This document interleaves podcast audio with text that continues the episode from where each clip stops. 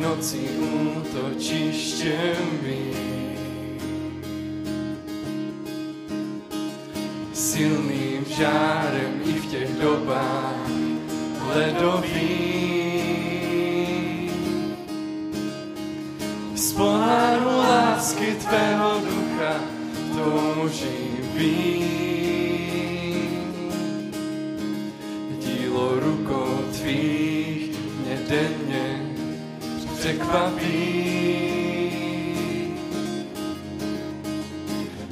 Cestě za tebou mě nezastaví. Nikdo nikdy mi nenabídne víc. Já svou víru v tebe nestrácím, vím, kým jsi pro mě, vím, že mě čeká nebe, ke starým žádostem se nevracím. Ne, nemusím se stydět za to, že věřím v tebe.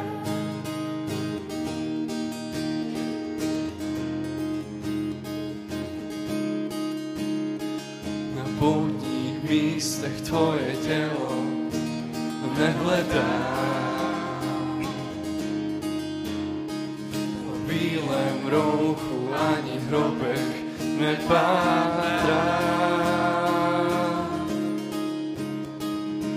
Ve zlatých krásných chrámech nebydlíš. Na žádném z křížů už dávno nevisíš. Vím, že mém domě denně přebýváš. V mém srdci, pane,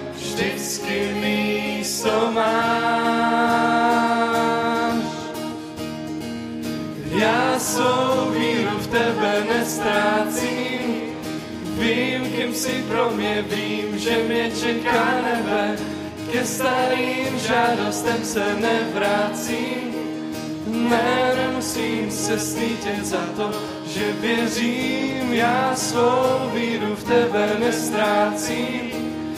Vím, kým si pro mě, vím, že mě čeká nebe, ke starým žádostem se nevracím. Ne, nemusím se stydět za to, že věřím v tebe.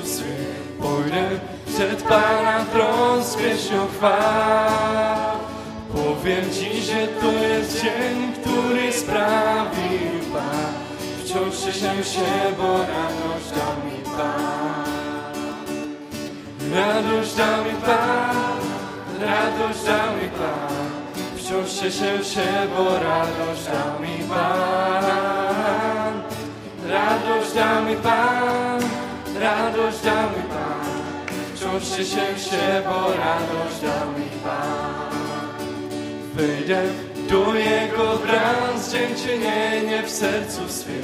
Pójdę przed Pana tron z pieśnią chwał. Powiem Ci, że to jest dzień, który sprawił Pan.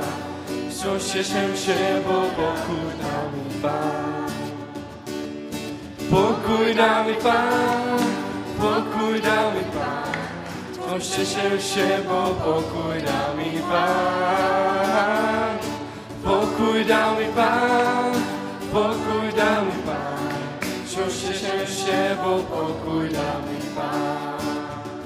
Wyjdę do Jego bram z dziękczynienie w sercu swym. Pójdę przed Pana tron z pieśnią. Powiem Ci, że to jest dzień, który sprawił Pan. Wciąż cieszę się, bo miłość dał mi Pan. Miłość dał mi Pan, miłość dał mi Pan. Wciąż cieszę się, bo miłość dał mi Pan. Miłość dał mi Pan, miłość dał mi Pan. Wciąż cieszę się, bo miłość dał mi Pan.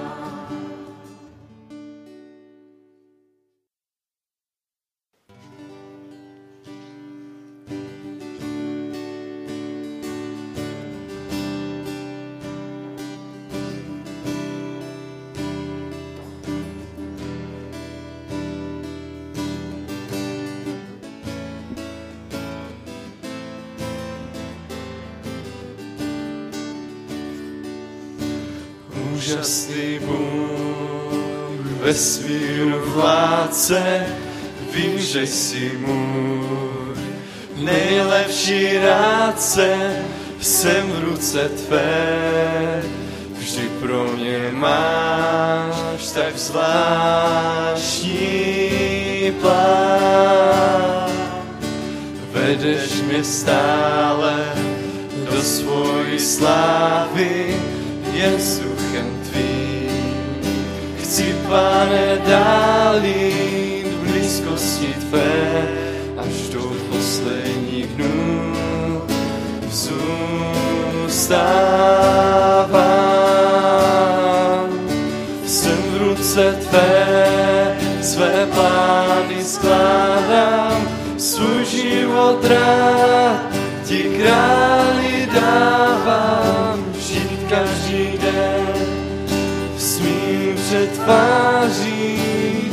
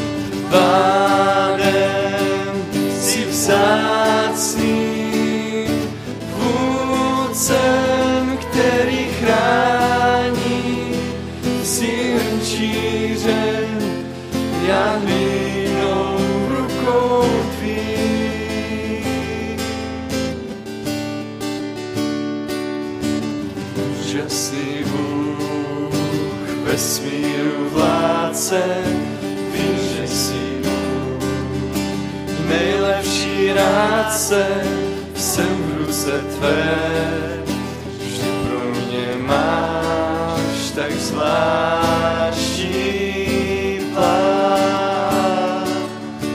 Vedeš mě stále do svojí slávy, jen vzduchem tvým. Chci, pane, dáli do blízkosti tvé,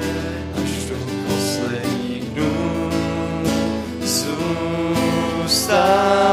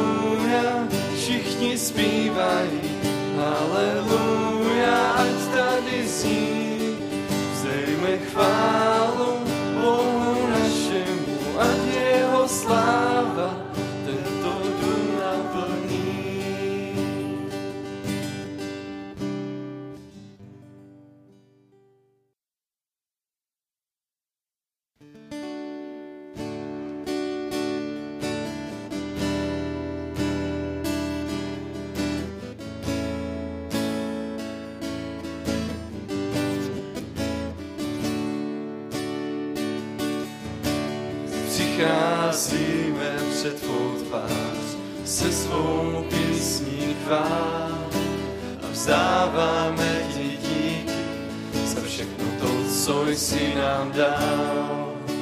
Ten život plný lásky tvé stojí za to žít a s radostí jen smůže se svou chválou k tobě jít. Ty jsi vítěz nad smrtí, syn Boží vzkříšený, ty jsi z mrtvých stál a žiješ. Prázdný hrob je svědectví. ty jsi zlámal pouta říchu, už nejsem otrokem a teď toužím se jít. Každou noc a každý den přicházíme před tvou tvář se svou písní chvál a vzdáváme ti díky za všechno to, co jsi nám dal. Ten život plný lásky tvé stojí za to žít a s radostí dnes může se svou chválou k tobě jít. Ty jsi vítěz nad smrtí, syn Boží skříšený, ty jsi z mrtvých stál a žiješ, prázdný hrob je svědectví, ty jsi zlámal pouta hříchu, už nejsem otrokem a teď toužím sebou jít, každou noc a každý den. Dobré ráno. Já jsem si připravil úvod k modlitbám na takové zvláštní a zajímavé téma. Je to takový trošku, trošku jiný pohled na přikázání ctí otce svého a matku svou.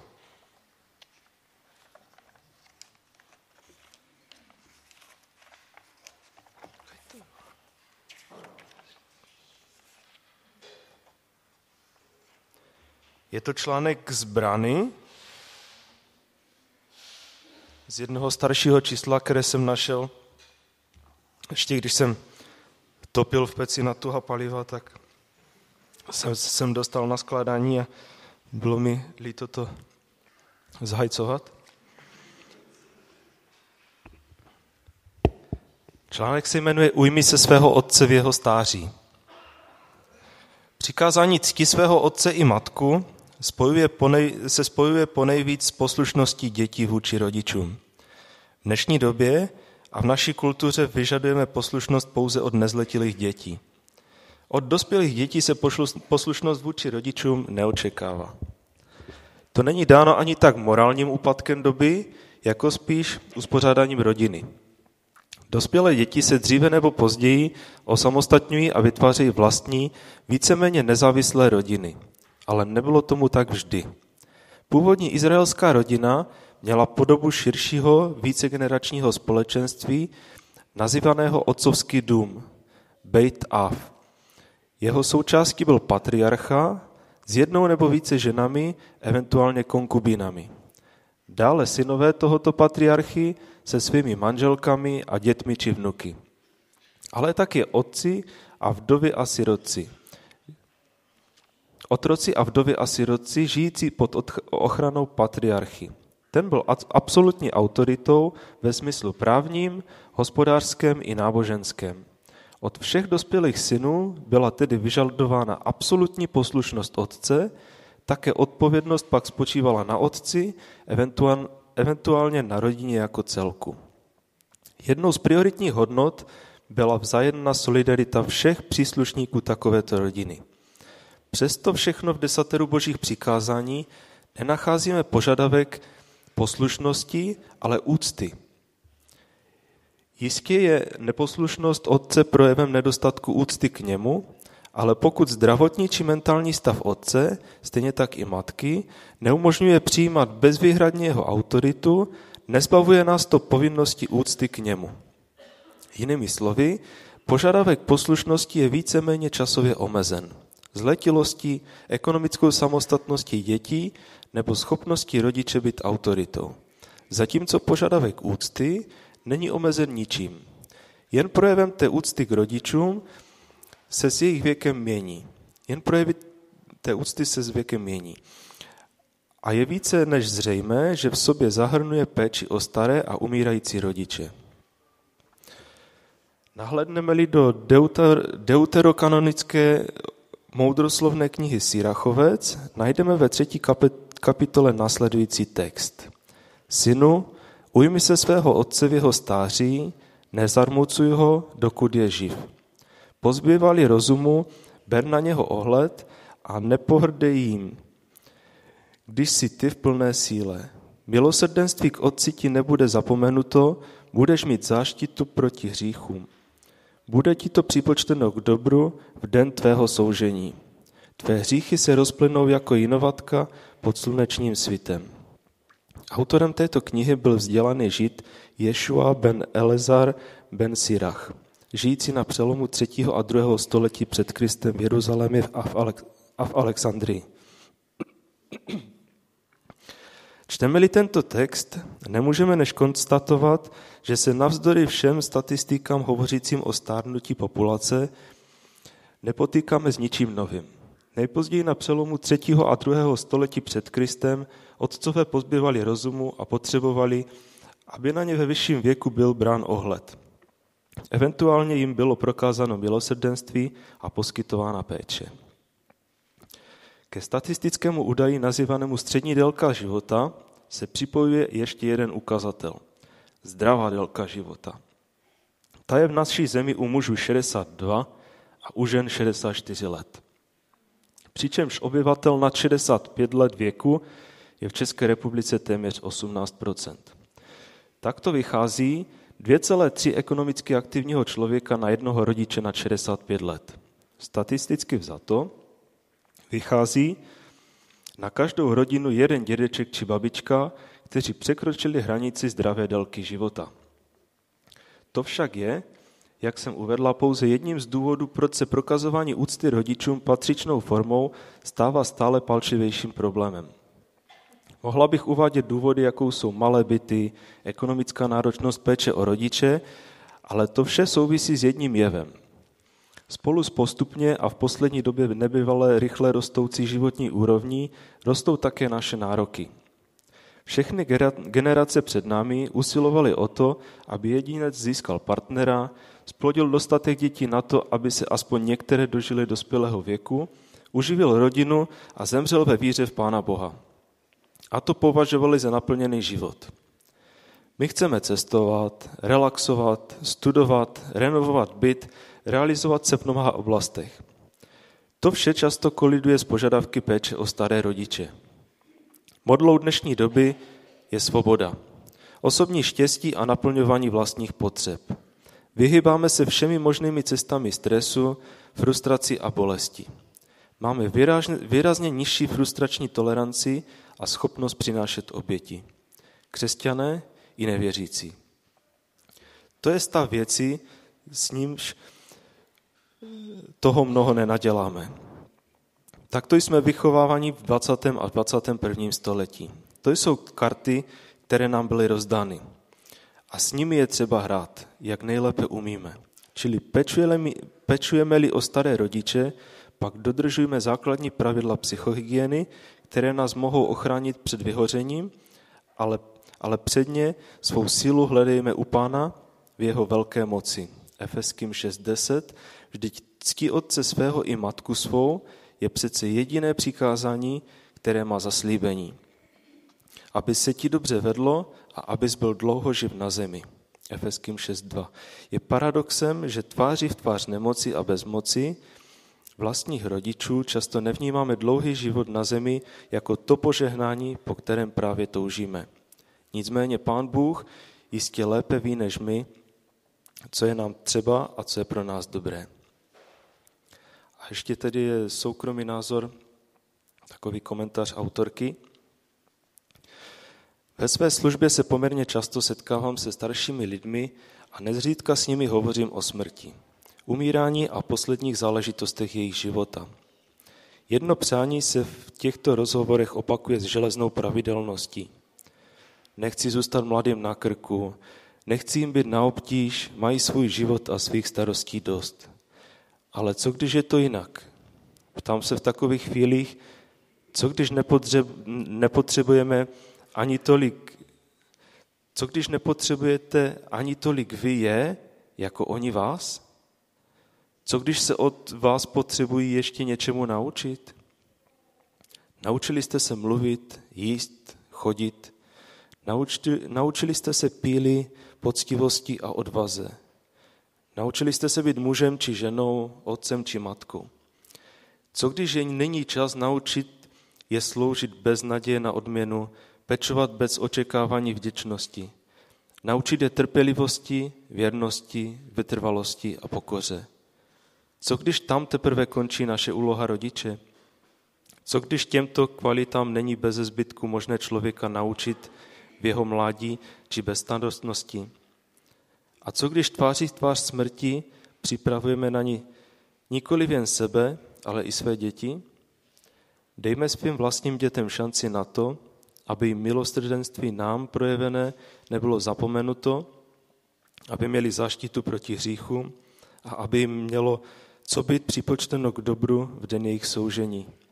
Jejich hříchy se rozplynuly jako jinovatka pod slunečním svitem. Tenhle článek mě, mě velice zasahl za, za srdce a myslím že si, že to je, to je takový možná návod, jak možná se učit od starší generace a jak možná, jak možná přistoupit k otázkám stáří a možná i takové naší, naší vnitřní výchovy. Můžeme se, můžeme se modlit.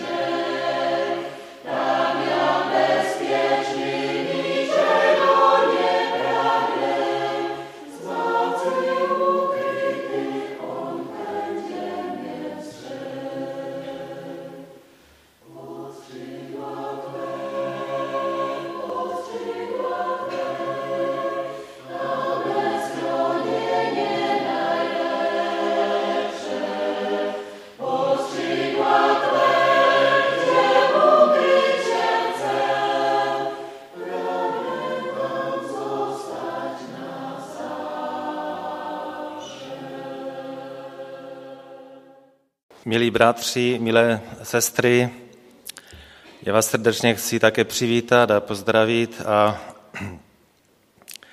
jsem obzvlášť chci přivítat i Roberta mezi námi. Roberte, vítáme tě.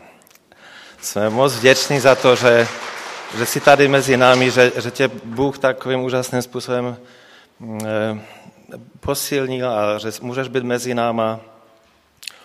A chceme ti, Roberte, říct, že tě máme moc rádi a myslíme na tebe a bojujeme dál za tebe.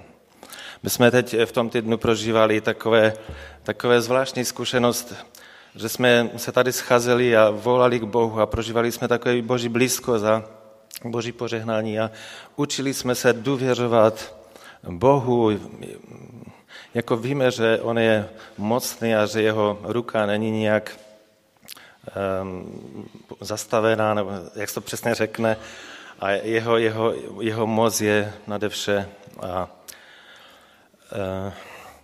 uh, vítám také ještě i sestru Bolkovou, tady nevidím, ale myslím, že někde tam je nahoře. Už minulou neděli byla mezi náma i dneska, takže taky srdečně vítáme a i všechny další hosty.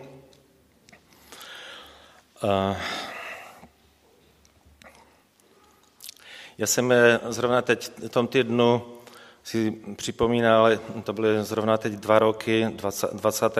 února, když jsem eh, nastoupil do, do té nemocnice, měl jsem jít na tu operaci a pan Bůh to takovým úplně zvláštním způsobem zařídil, že potom 21. ráno jsem měl jít na tu operaci a už jsem měl každou minutu, už mě tam měli převést na té posteli, na ten operační sál a, a pan Bůh to tak zařídil, že to, že to zastavil. Úplně to zastavil, stopnul a já jsem byl za tři hodiny doma zpátky a, a pan Bůh to úplně jinak jako řešil v mém životě. Já jsem mu vděčný za to, že, že je to tak, jak to je. A, a víte, tehdy, když jsem prožíval, prožíval takové pokání a takové, tak jsem volal k Bohu a, byl, a pan Bůh mě tak své přitáhl a začala mi potom ukazovat takové, eh, spousty takových skutečností, takových úžasných skutečností a, a témat z Božího slova, která,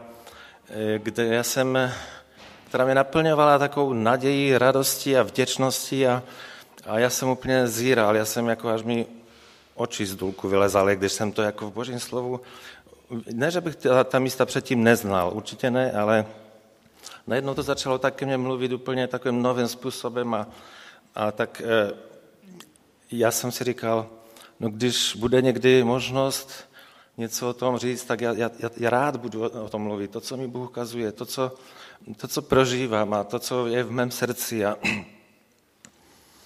a jedna, jedno z těch témat, takové to, to zásadní, to, to bylo o, o víře. Já jsem to tady v červenci před půl rokem povídal něco na, na, k, tomu, k tomu tématu a jako, že máme stát ve víře, že máme bojovat ve víře, že máme růst ve víře, že se můžeme radovat ve víře a, a tak jsem viděl, jak pro takovéto kritické situace v životě, jak je ta víra důležitá. A že všechna ta požehnání těch duchovních nebeských věcí a darů máme díky víře. A ta víra je boží dar a my ho máme rozhojňovat a tak. A teď od, od podzimu eh, se účastním takové, hm, takové domácí skupinky, nebo jak to nazvat, v Havířově. Mě tam pozvala moje sestra se švagrem, oni už tam dříve měli s těma, s tou rodinou nějaké kontakty a, a tak se občas scházíme a bývá nás tak, řekněme, 6, 10 a tak. A e, jak krátce potom, co jsem tam přišel, tak tam se tak jakože střídáme v tom, co bychom, kdo co řekne z těch bratří, kteří tam jsme a já jsem hned jako z kraje povídal právě tež o té víře a, a potom na následujícím setkání ten bratr domácí říkal, no tak minule jsme mluvili o víře, tak teď by se hodilo mluvit o naději. Jo, a, A já jsem říkal, jo, to bych strašně rád o tom mluvil, protože to je téma, které mě taky hodně se dotýká a, a pán Bůh právě mi ukazoval božím slovu slova a verše, která hovoří o naději.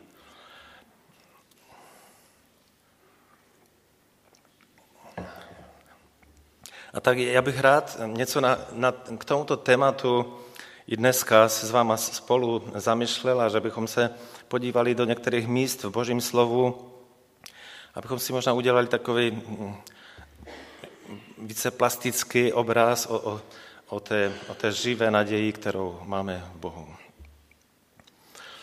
Víte, když jsem na tom potom tak uvažoval, tak jsem říkal, no tak není složité o té naději hovořit, o, těch místech, která ke mně promluvila, tak se s ním sdílet.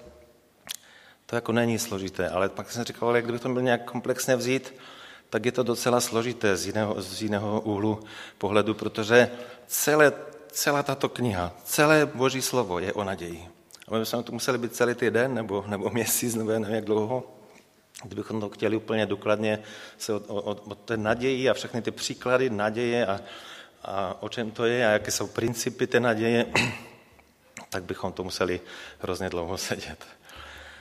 Eh, ale já, já, jsem, já bych se s vámi chtěl sdílet právě s těma některýma míst, s těmi některými místy z Božího slova, která ke mně promluvila a promlouvají o té, o té živé naději, kterou mohu mít, já mohu mít v Bohu živém. Eh, to, to, to první místo je zapsáno v první Korinským v 13. kapitole, 13. Eh, verš.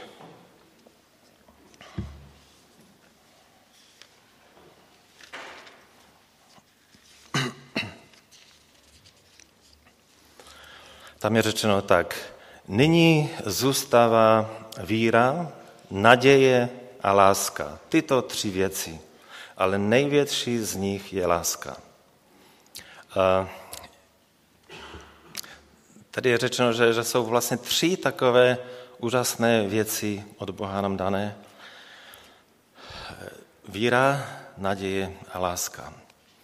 Eh, někdy, když to tak člověk slyší jakoby v, té, v té větě, že, že nyní zůstává víra, naděje, láska, tak může tak to vnímat jako, že no tak co nám zbývá, už jako všechno nás zklamalo, nebo různé věci zklamaly, no ale tak zůstává víra, naděje a láska. Ale eh, to je trošku možná zavadějící, je dobré si uvědomit ten kontext, v, jakém, v jaké situaci to apoštol Pavel říká. Ono vůbec ta, eh, te, ta, před tou 13. kapitolou, v té 12. kapitole a potom zase po té 13. v té 14. kapitole, apoštol Pavel hodně hovoří o duchovních darech, o darech milosti, které Bůh svým duchem rozděluje těm, kteří, kteří jsou jeho, kteří mají Božího ducha a on ty dary dává k tomu, abychom mohli růst, abychom se mohli navzájem budovat a hovoří právě hodně o těch darech a v podstatě bych tam jenom vypíchnul takové dva hlavní principy. Ten jeden je ten, že eh, Bůh rozděluje ty dary, jak chce, ale toto neznamená, že, že máme nějak pasivně se založenýma rukama jenom sedět a čekat, že možná Bůh dá někdy, ale máme usilovat o ty dary. To je jeden z principů, které tam hovoří, že máme o ty dary usilovat. A ta, ta druhá věc, Apoštol Pavel říká, a nejvíc usilujte o to, abyste prorokovali, abyste měli dar prorokování. Jo, my možná někdy si trochu neúplně správně vysvětlujeme, že dar prorokování to je nějaké předpovídání budoucích věcí, ale já, já si myslím, že to není, možná taky někdy občas, jako jo, ale, ale to zásadní, jako že to, ten dar prorokování je o tom, že že prorok je vlastně člověk, který, který žije blízko Boha, který, který poznává Boží vůli, který, který tu duchovní skutečnost, která je nad námi, jako poznává tím božím zrakem a, a vidí, co, co Bůh, jak Bůh vidí tu naši situaci dneska a zítra a tak. A protože my si můžeme někdy myslet o sobě, o našem společenství něco. Můžeme mít nějakou si představu, že je to tak nebo onak, ale Bůh to může vidět trochu jinak. A právě proto je důležité, že, že Bůh dává takové prorocké slovo, že, že má takové své proroky, kteří přinášejí to, to boží slovo, ten, ten boží pohled do té situace. A, a Bůh posílá to prorocké slovo k tomu, aby, aby ty své ovce tak jakože korigoval tím správným, správným směrem. A on potom na konci toho, té 12. kapitoly říká pošel Pavel, že, eh, že teda usilujte nejvíce o to, abyste prorokovali a já vám ukážu ještě vzácnější cestu. A co to je ta vzácnější cesta? To je celá ta kapitola 13, která hovoří o lásce, o boží lásce, o, to, o té agape, o té boží lásce. A to ale neznamená, že, že by řekl, jako soustředíte se na tu lásku a ty dary už můžete pustit. Ne, ne, to, on to, to je v tom smyslu, že v podstatě, že ty dary by se měly využívat a používat v podstatě v, tom, v, té, v té boží lásce, v tom duchu Kristové lásky. A, a protože neslouží žádný bože, takový duchovní dar neslouží k nějakému růstu nějakého ega, někoho, nějakého jednotlivce, ale, ale je pro, pro budování, pro společné budování, pro, pro to, aby to tělo Kristovo mohlo růst a dostávat ten správný pokrm a jsou to nástroje, které Bůh dává k tomu, aby, aby to tělo Kristovo, kterým věřím, že věříme, že, že jsme i my, aby, aby jsme mohli růst a, a, a pokračovat. A, a, takže on, on potom hovoří o té lásce a mluví tam všelijaké charakteristiky té lásky, je úžasné charakteristiky a a na závěr potom říká, že ta láska nikdy nezanikne. Ta láska, jedna z těch zásadních charakteristik té lásky, té boží lásky je, že ta láska nikdy nezanikne. Ta proroctví, ta pominou. I jiné dary poznání to také pomíne. Jazyky, ty také utichnou. Ale láska, ta nikdy nezanikne. A a proč to tak je? Jo? On, on, potom, on potom, potom říká, no protože to naše poznání je jenom částečné. To naše prorokování, to je jenom dílčí, to je jenom z částí. My, my, vidíme, my vidíme ty duchovní skutečnosti naším vnitřním zrakem, ale jenom částečně. Jakoby, jakoby zastřeně. On říká, jakoby, my to vidíme jako v zrcadle my to vidíme jenom částečně. Já říkám, jako v zrcadle. Tady je dobré si uvědomit, o jakém zrcadle a poštol Pavel hovoří. To nebyla, tehdy nebyla taková zrcadla, jak máme dneska, že v zásadě dneska zrcadlo odráží tu realitu docela věrně a přesně. Ale tehdy měli, myslím, že kvalitativně daleko horší ta zrcadla a, a to, co tehdy viděli v tom, v tom zrcadle, ten odraz skutečnosti byl opravdu velmi zastřený a velmi takový ne, nevýrazný. A, a tak je to i s námi, s naším poznáváním Boha, s naším prorokováním. Je to jakoby zastřeně. Ale očekáváme na tu chvíli a těšíme se na ní, kdy už uvidíme jako tváří v tvář před Božím trůnem, před, Boží, před Kristovým, před, před Kristovou tváří. Uvidíme, uvidíme přesně tak, jak to je. A do té doby, do té doby když prožíváme to částečné poznání, tak Apoštol Pavel říká, a do té doby, než to uvidíme přesně, jak to je, a uvidíme tváří v tvář Pana Ježíše Krista, tak do té doby nám zůstává ta víra, naděje a láska. A z nich je největší láska. Takže v tom kontextu ono o tom hovoří Apoštol Pavel. A hm, já jsem, já jsem za, tu, za to, že Pán Bůh i ve mně tak jako znova tu, tu naději probouzel a probouzí, tak jsem za to moc, moc vděčný. A já bych eh, teď se, že bychom si otevřeli z, první, z prvního listu hm, Petrova, první kapitolu. Tam v té první kapitole, třetí až čtvrtý verš, Apoštol Petr hovoří tak. Požehnaný Bůh a Otec našeho Pána Ježíše Krista, který nás podle svého velikého milosrdenství znovu splodil k živé naději. Vzkříšením Ježíše Krista z mrtvých. K dědictví nezničitelnému, neposkvrněnému a nevadnoucímu, uchovávanému v nebesích pro vás. Víte, to je jedno z těch slov, které tak do mě úplně jakože mě hrozně povzbudilo a hrozně mě jako, tak, jakoby nakoplo a já, já, to, já, to, já strašně mám, miluji to slovo, jak tady hovoří, že požehnaný Bůh, náš Otec v nebi, který nás znovu splodil k živé naději, k živé naději, ne, ne k položivé, ne k polomrtvé, ne k mrtvé, ne k teoretické naději, ne k akademické naději, ale k živé naději. A to je, to je úžasná věc. Jako jo, to, to když to začíná, začíná, začíná nějak vnímat a, a prožívat a vidět, tak, tak to jenom vděčnost buzuje a radost.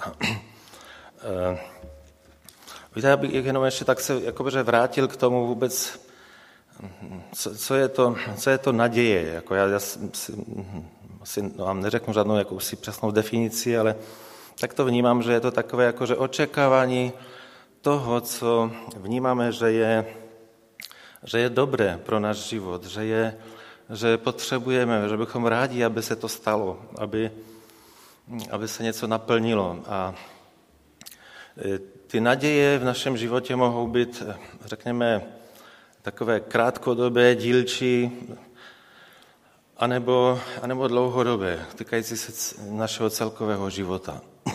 A, a e, my ty naše naděje, třeba i ty takové ty dílčí, které se týkají toho našeho třeba i běžného života, a zakládáme, nebo mají nějaký základ. Vycházíme, vycházíme vždycky u takové naděje z něčeho, z nějakých informací, z něčeho, co se může stát, nebo víme, jak se ta situace vyvíjí. Například, já nevím, studenti mají naději, že, že dobře zvládnou zkoušky. Jo. A pak mají naději, že získají dobrou práci a, a tak dále. Jo. A, a takových nadějí v podstatě každý člověk, i nevěřící lidi, mají určitě žijí naději a bez naděje není možné žít téměř. A, a takže naděje to je v podstatě velmi taková jakože jakási věc, která, která nám celý život jako je, je jak, jak si nás doprovází a, a ty naděje některé můžou, mohou být plané a, a, a falešné naděje, ale některé jsou reálné a se naplní a v podstatě naděje, to očekávání je vždycky směřováno k něčemu, k nějakému cíli, k nějakému, k nějakému předmětu, kam upíráme tu svoji naději, upíráme ten svůj zrak, to očekávání. A, a takže toto je v podstatě taková, jakože ta, ta záležitost té naděje. A tady, když apoštol Pavel v tom listu Petrově říká, že je požehnaný Bůh a Otec naš, našeho Pana Ježíše Krista, že nás znovu splodil k živé naději. Tak jak to Bůh dělá? Když člověk nemá naději, je bez naději, tak jak to Bůh udělá? On člověka splodí, on splodí svým slovem. On posílá své slovo, které je živé, které má moc probudit k životu a k naději. A Bůh toto učinil. Bůh to učinil v mém srdci. A já věřím, že i ve vašich životech. A Bůh posílá své slovo, které, kterým nás splodil k živé naději. A teď si všimněte, kam je ta naděje, ta živá naděje směřována. Jak je ten předmět té, té naděje, jak je ten cíl té naděje. Podívejme se na ten čtvrtý verš, jo? tam je řečeno, že k živé naději, k dědictví nezničitelnému, neposkvrněnému a nevadnoucímu, uchovávanému v nebesích pro vás. Jo, tím, tím předmětem té, té naší naděje živé. je nebe. Je, je dědictví, které máme v nebi. Že díky Ježíšově krvi, díky jeho oběti, díky tomu, že nás očistil, že nám dal svého ducha svatého, tak můžeme mít tu živou naději v to naše dědictví. A je tam takové zvláštní slovo použito. To dědictví je uchováváno v nebesích pro vás. Pan Bůh je tam uskladnil. On, on, ono tam je a ono je tam uchováváno pro nás a my se těšíme a radujeme, že, že to dědictví je naše. A to je ta, ta, ta živá naděje, ke které nás Bůh skřísil a znovu splodil a, a v podstatě eh, jako myslím si, že, že to je, ta, ta naděje by nás měla doprovázet celý život a, a v té bychom byli, měli být pevně zakotvení. Já ještě uvedu některá další slova, která k tomuto směřují. A ještě než se k ním dostanu, eh, ještě bych se rád s vámi zamyslel nad tím, že eh, jaký je opak naděje, jaký je ten protipól té naděje. Myslím, že je to všem jasné, že v podstatě opakem naděje je beznaděj. Je beznaděj. A Boží slovo i o té beznaději hovoří docela hodně a mě se připomnělo třeba ze starého zákona takový jeden příběh. Možná si vzpomínáte z knihy Samuelovi, byl takový muž, který se jmenoval Elkana a on měl, on měl dvě manželky, dvě ženy a jedna z nich se jmenovala Chana a ona, ona nemohla mít děti. A, ona se z toho důvodu velmi trápila a, a ta, ta druhá manželka toho Elkany ji nějak uražela a draždila a posmívala se jí a ona se ta Chana se jako hrozně proto trápila a byla už takové jakože bez naději. A, a pak se stalo to, že ona jednou tam u, u vchodu do svatyně, u těch dveří, tam volala k Bohu, volala, modlila se k Bohu, ale jako v duchu, jenom, je, jenom její rty se pohybovaly, ona se nemodlila nahlas a ten kněz, ten Eli, ji, ji viděl, on ji pozoroval a on si myslel, že je snad opilá, nebo co. A a tak jí to jí vytknul. Říká, jak dlouho ještě budeš tady pít to víno? Nebo, a ona říká, ne, já, já volám k Bohu z velké své beznaděje a hořkosti srdce. Jo, že někdy my můžeme taky prožívat takové období, že, že v nějakých věcech ztrácíme naději nebo nemáme naději.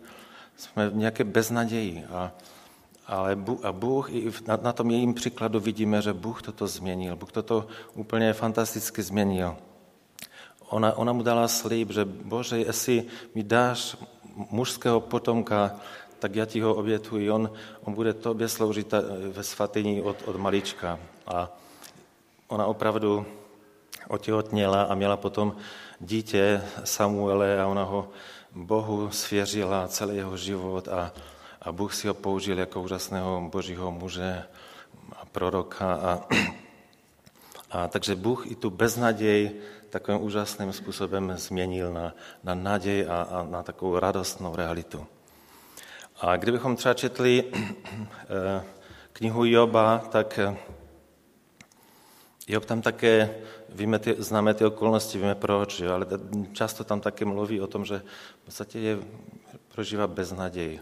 Tam jeden verš vám jenom uvedu v 7. kapitole, tam hovoří ten Job tak, že rychleji než tkalcův člunek uběhly medny, skončili v naprosté beznaději. No, to je zoufalství. To, co, a umíme si to představit. Jo? V podstatě ten Job byl absolutně beznadějí, ale on přesto pořád jako by komunikoval s Bohem, volal k Bohu a tak. A a Bůh to také úžasným způsobem změnil. To, tu jeho situaci, tu jeho beznaděj Bůh jako změnil na to, že pak všechno navrátil a všechno bylo nové a úžasné. A ještě bych možná přečetl, i proroci potom, když bychom se podívali do proroku, abych jenom ještě jedno krátké místo z proroka Izajáše ze 61. kapitoly uvedl. A to je to místo, které pan Ježíš Kristus, když začal svoji službu v Kafarnaum,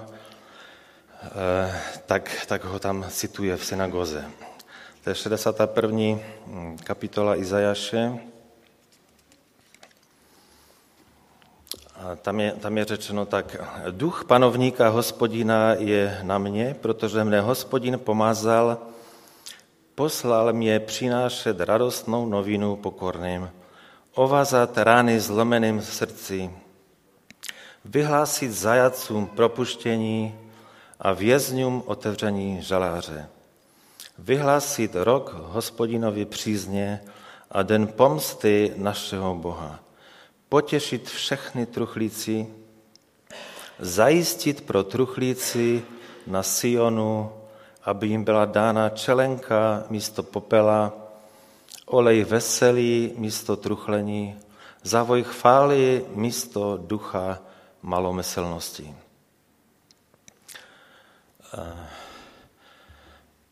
Pane Ježíš toto přečetl tam v synagoze, oni už eh, ten, lidé věděli, že, že jako je zvláštní člověk, že, že je prorok a, a že Bůh k němu mluví a, a vš, oči všech byly upřeny na něho a on tam v té synagoze otevřel ten svítek a, a četl právě toto místo z Izajaše. A říká, a ten duch hospodinův je nade mnou. A říká, a já, proto mě pomazal, abych dělal to a to a to. A, a dneska se vyplnilo to slovo ve vašich uších. A ono se opravdu vyplnilo. Bůh začal toto, to, to, to dílo skrze Pana Ježíše Krista dělat. A, a v závěru toho, co jsem četl, on tam říká to, že aby on mě poslal k tomu, aby lidé místo místo truchlení, místo beznaděje, místo ducha takové malomyslnosti. Víte, to je, to je určitý duch, že, že lidi tak zmalomyslní, že, že ztrací naději. A to je, to je určitý duch. A pan Ježíš přišel proto, aby toho ducha malomyslnosti změnil a dal, dal lidem ten olejek veselý a, a ducha jako božího ducha, který naplňuje naději a životem.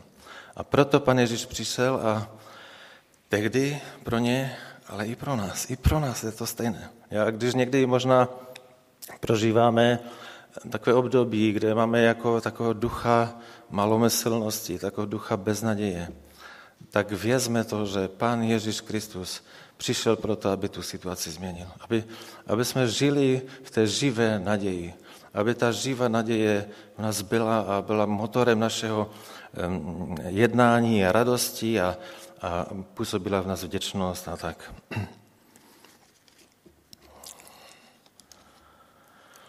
Eh, ještě bych otevřel eh, list Římanům, pátou kapitolu.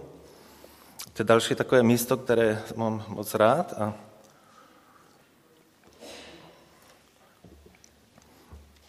které, které hovoří taky o té, o té naději, jak je to s tou nadějí. Od prvního verše do pátého verše přečtu z té páté kapitoly Římanům. Když jste tedy byli ospravedlněni z víry, máme, když jsme tedy byli ospravedlněni z víry, máme pokoj s Bohem skrze našeho Pána Ježíše Krista. Skrze něho jsme vírou získali přístup k této milosti, v níž stojíme a chlubíme se nadějí Boží slávy. Chlubíme se nadějí Boží slávy.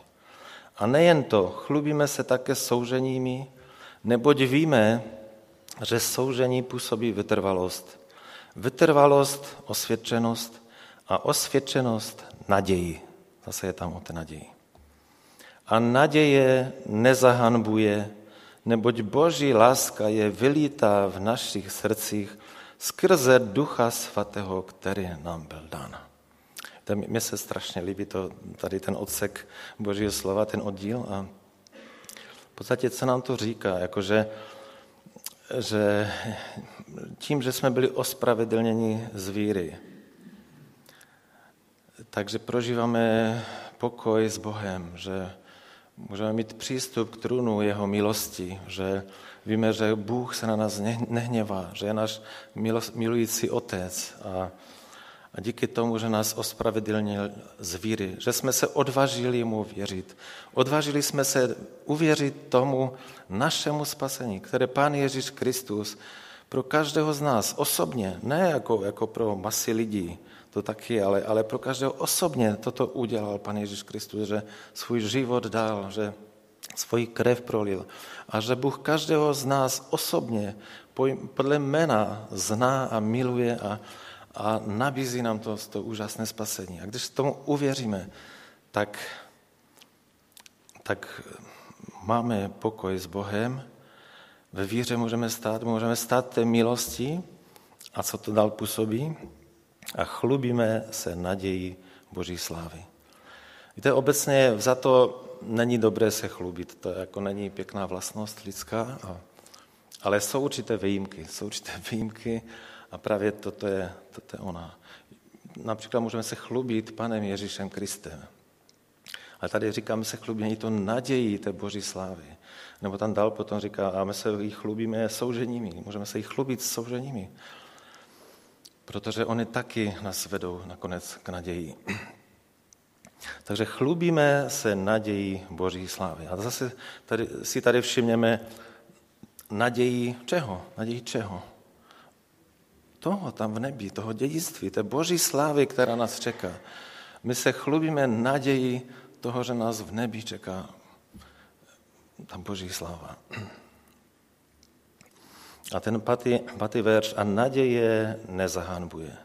Ta naděje tato naděje, tato naděje není falešná naděje, není marná naděje. A víte proč? Protože, protože Boží láska je vylítá v našich srdcích skrze Ducha Svatého, který nám byl dán. Ten, ta Boží láska, ten Duch Svatý když působí v našich srdcích, tak, tak nám tu naději ukazuje, že je velmi reálná, že je pravdivá, že je skutečná, že to je skutečnost, že to není marná naděje, falešná naděje. To je, to je pravdivá, živá naděje. A ona je založena, víte, ta naše víra a posledně i ta naděje je založena na čem? Na čem jsou založeny? Jako na, ten základ naší víry, naší tím pádem i naděje je založen na prorocích, na apoštolech. A my víme, že apoštole byli důvěryhodné osoby.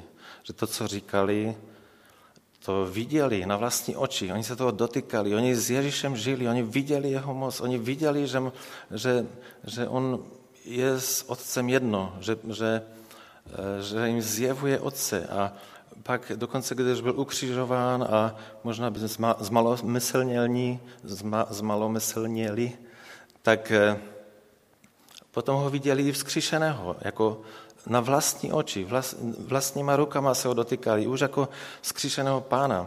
A na té jejich víře, na tom z jejich svědectví je založena i naše víra. I naše víra. Oni ho potom viděli, jak na hoře Olivecké eh, byl vzat do nebe jak odchází a věděli zjevně, že on se, bude, on se vrátí.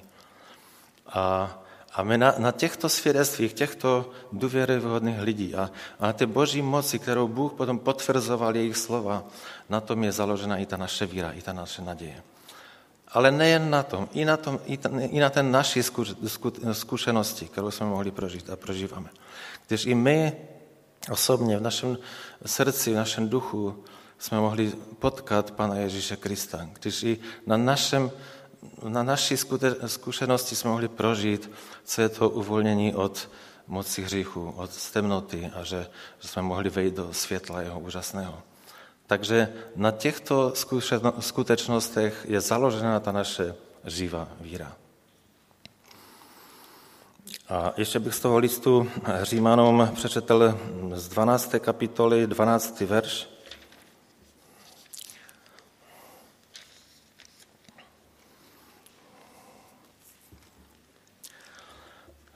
Tam možná ještě i ten jedenáctý předtím. V horlivosti neochabujte, buďte vroucího ducha, služte pánu a v naději se radujte. Jako to jsem chtěl zdůraznit, jako ten, ten pokyn, ten, ten důraz apoštol Pavel říká, v naději se radujte. Či on, říká, on neříká jenom mějte naději, to je jako samozřejmě, ale, ale nejen to. V té naději se radujte, radujte se v té naději. V soužení buďte trpěliví v modlitbě, v modlitbě a vytrvalí. Takže ten důraz, že v té naději se radujte. Na jiném místě Božího slova je napsáno, radujte se ve víře. Radujte se z víry, radujte se z toho. A tady říká, radujte se v té naději. Jo, to je i pro nás, pro každého z nás. Bůh nám říká ve svém slovu, abychom se v té naději radovali. Nejdřív samozřejmě je třeba mít tu naději, mít, mít tu živou naději a pak není ani problém se v té naději radovat. Ale máme si to připomínat a máme se v tom pozbuzovat a máme si v té, v, k tomu dodávat jakoby eh, povzbuzení vzájem, vzájemné a abychom v té naději se opravdu radovali. A pak je to síla. V životě to je, to je úžasná síla, když člověk má živou naději a, a může se v ní radovat. To je, to je fantastická věc. A ještě tež z té epištoly Římanom z 15. Z 15. kapitoly 13. verš.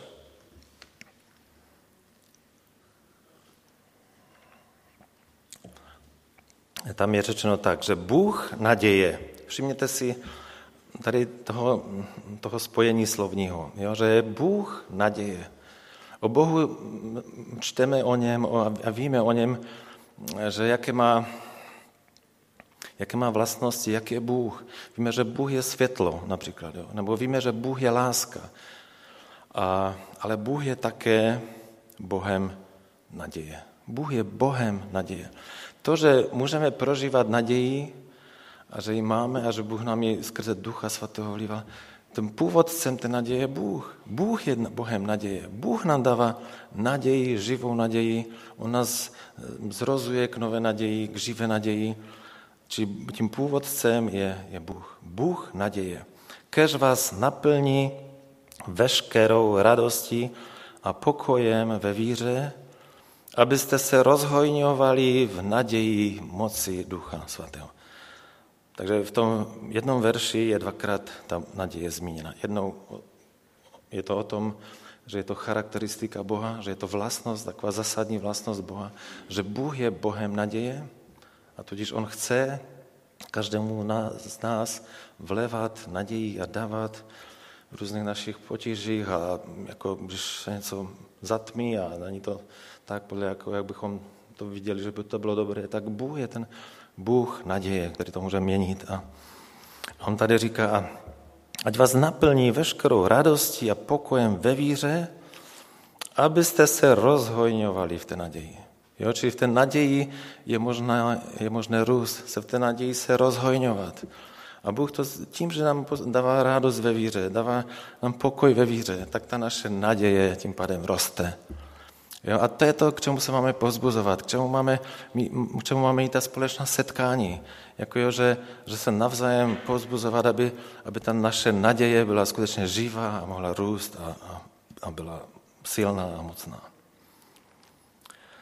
Eh, ještě jedno místo z listu Efeským bych přečetl eh, z první kapitoly od 15. verše několik dalších.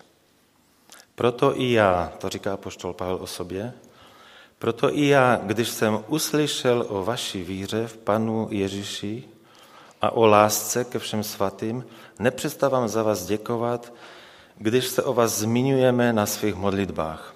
Aby vám Bůh našeho Pána Ježíše Krista, Otec slávy, dal ducha moudrosti a zjevení v pravém poznání jeho samého a aby vám dal osvícené oči srdce.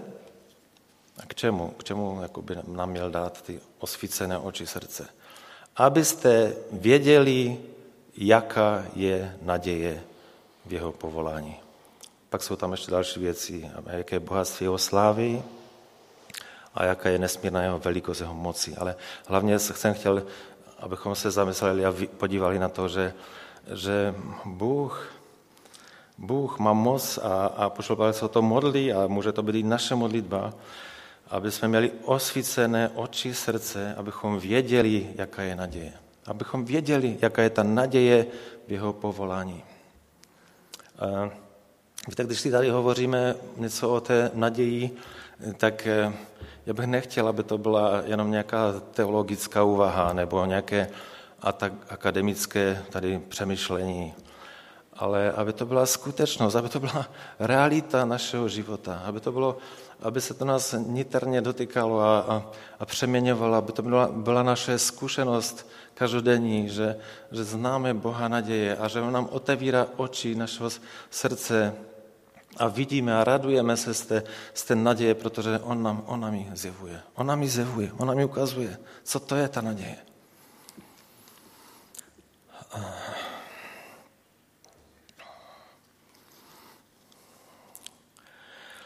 A ještě z listu Koloským z první kapitoly bych přečetl také několik úvodních veršů.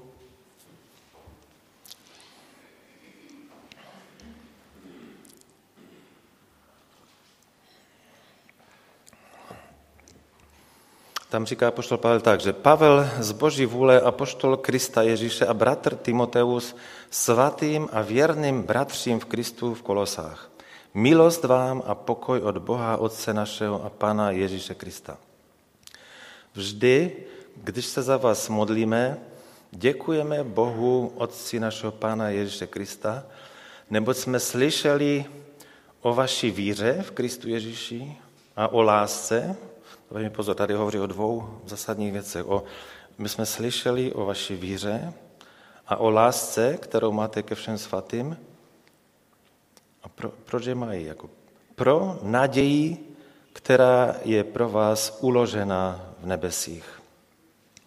Oni jste slyšeli již dříve ve slovu pravdy evangeliu, jež k vám přišlo.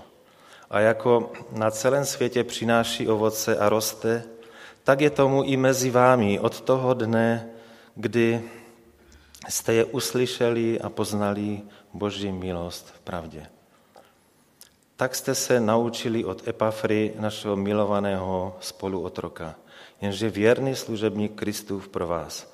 On nám také pověděl o vaší lásce v duchu.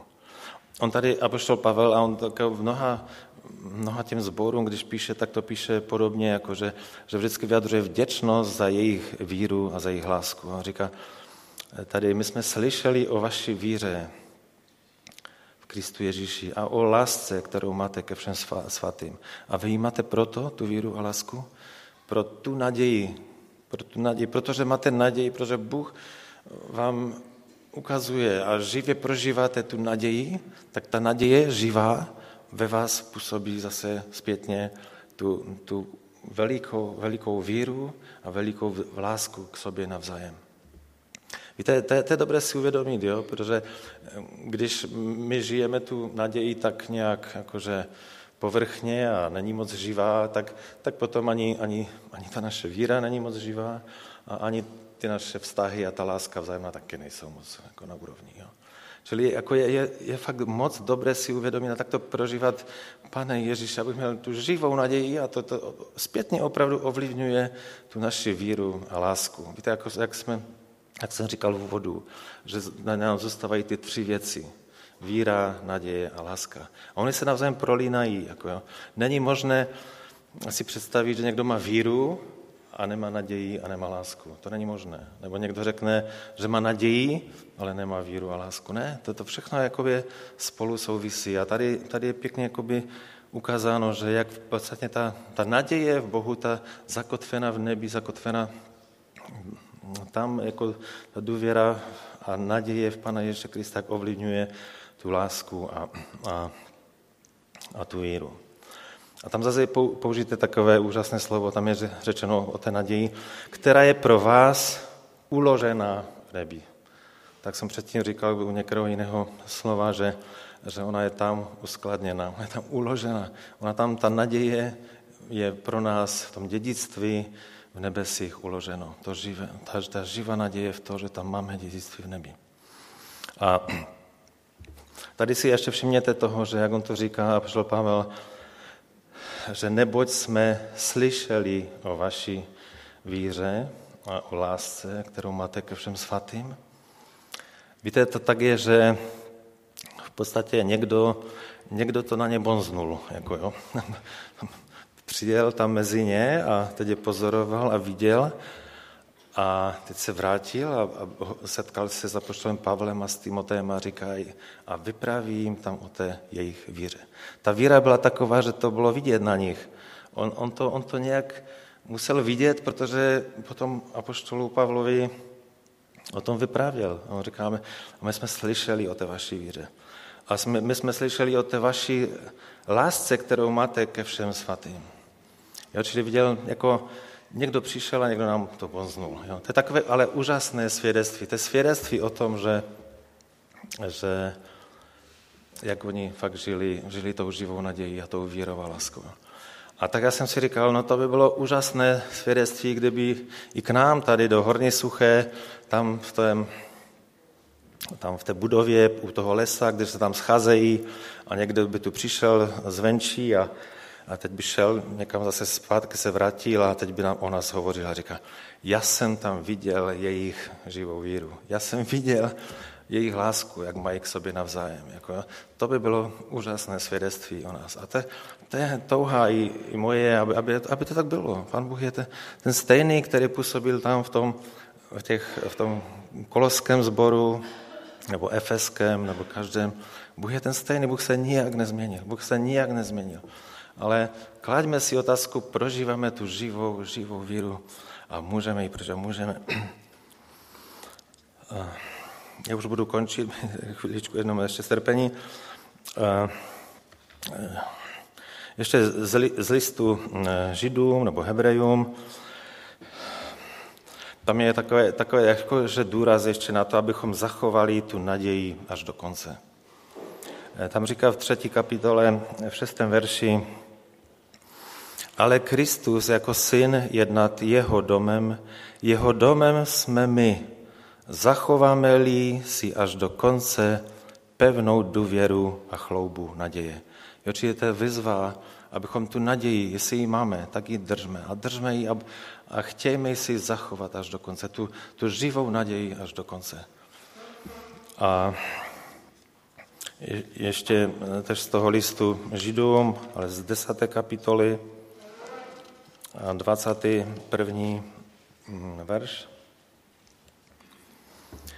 A když máme velikého kněze nad domem božím, přistupujme s opravdovým srdcem v plnosti víry, se srdcem očištěným od zlého svědomí a s tělem obmytým čistou vodou.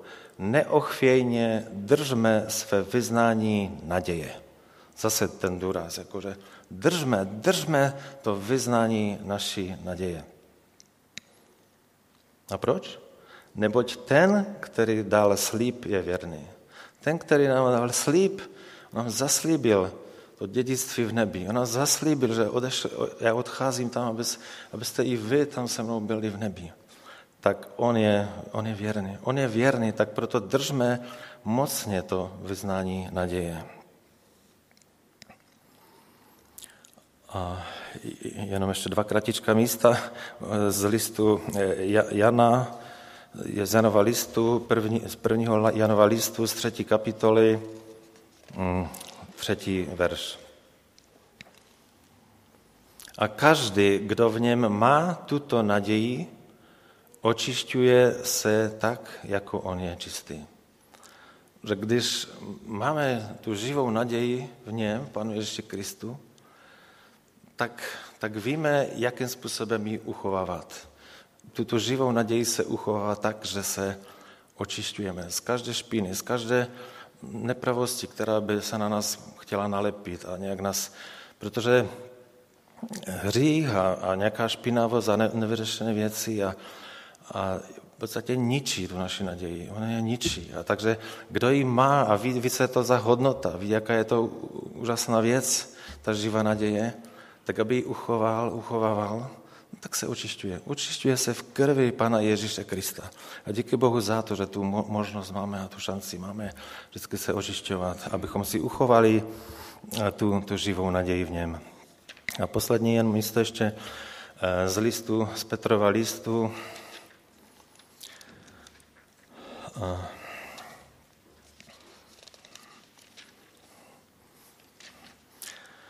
První Petrův třetí kapitola, 15. Eh, verš.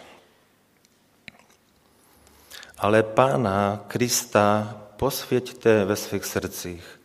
Buďte stále připraveni k obhajobě před každým, kdo by od vás žádal, abyste vydali počet z naděje, kterou máte. Tady říká apoštol Petr zase pro změnu. Říká, buďte vždycky připraveni vydat počet z té naděje, kterou máte. Kterou máte. Z naděje, kterou nemáme, to ne, nemusíme nikomu nic odpovědět. Ale když ji máme, když ji máme, tak buďme připraveni každému každému to vyznat, každému to říct, co, co to máme za naději, proč ji máme, naděje, čeho to je. A že buďte k tomu připraveni, buďte vždycky k tomu připraveni.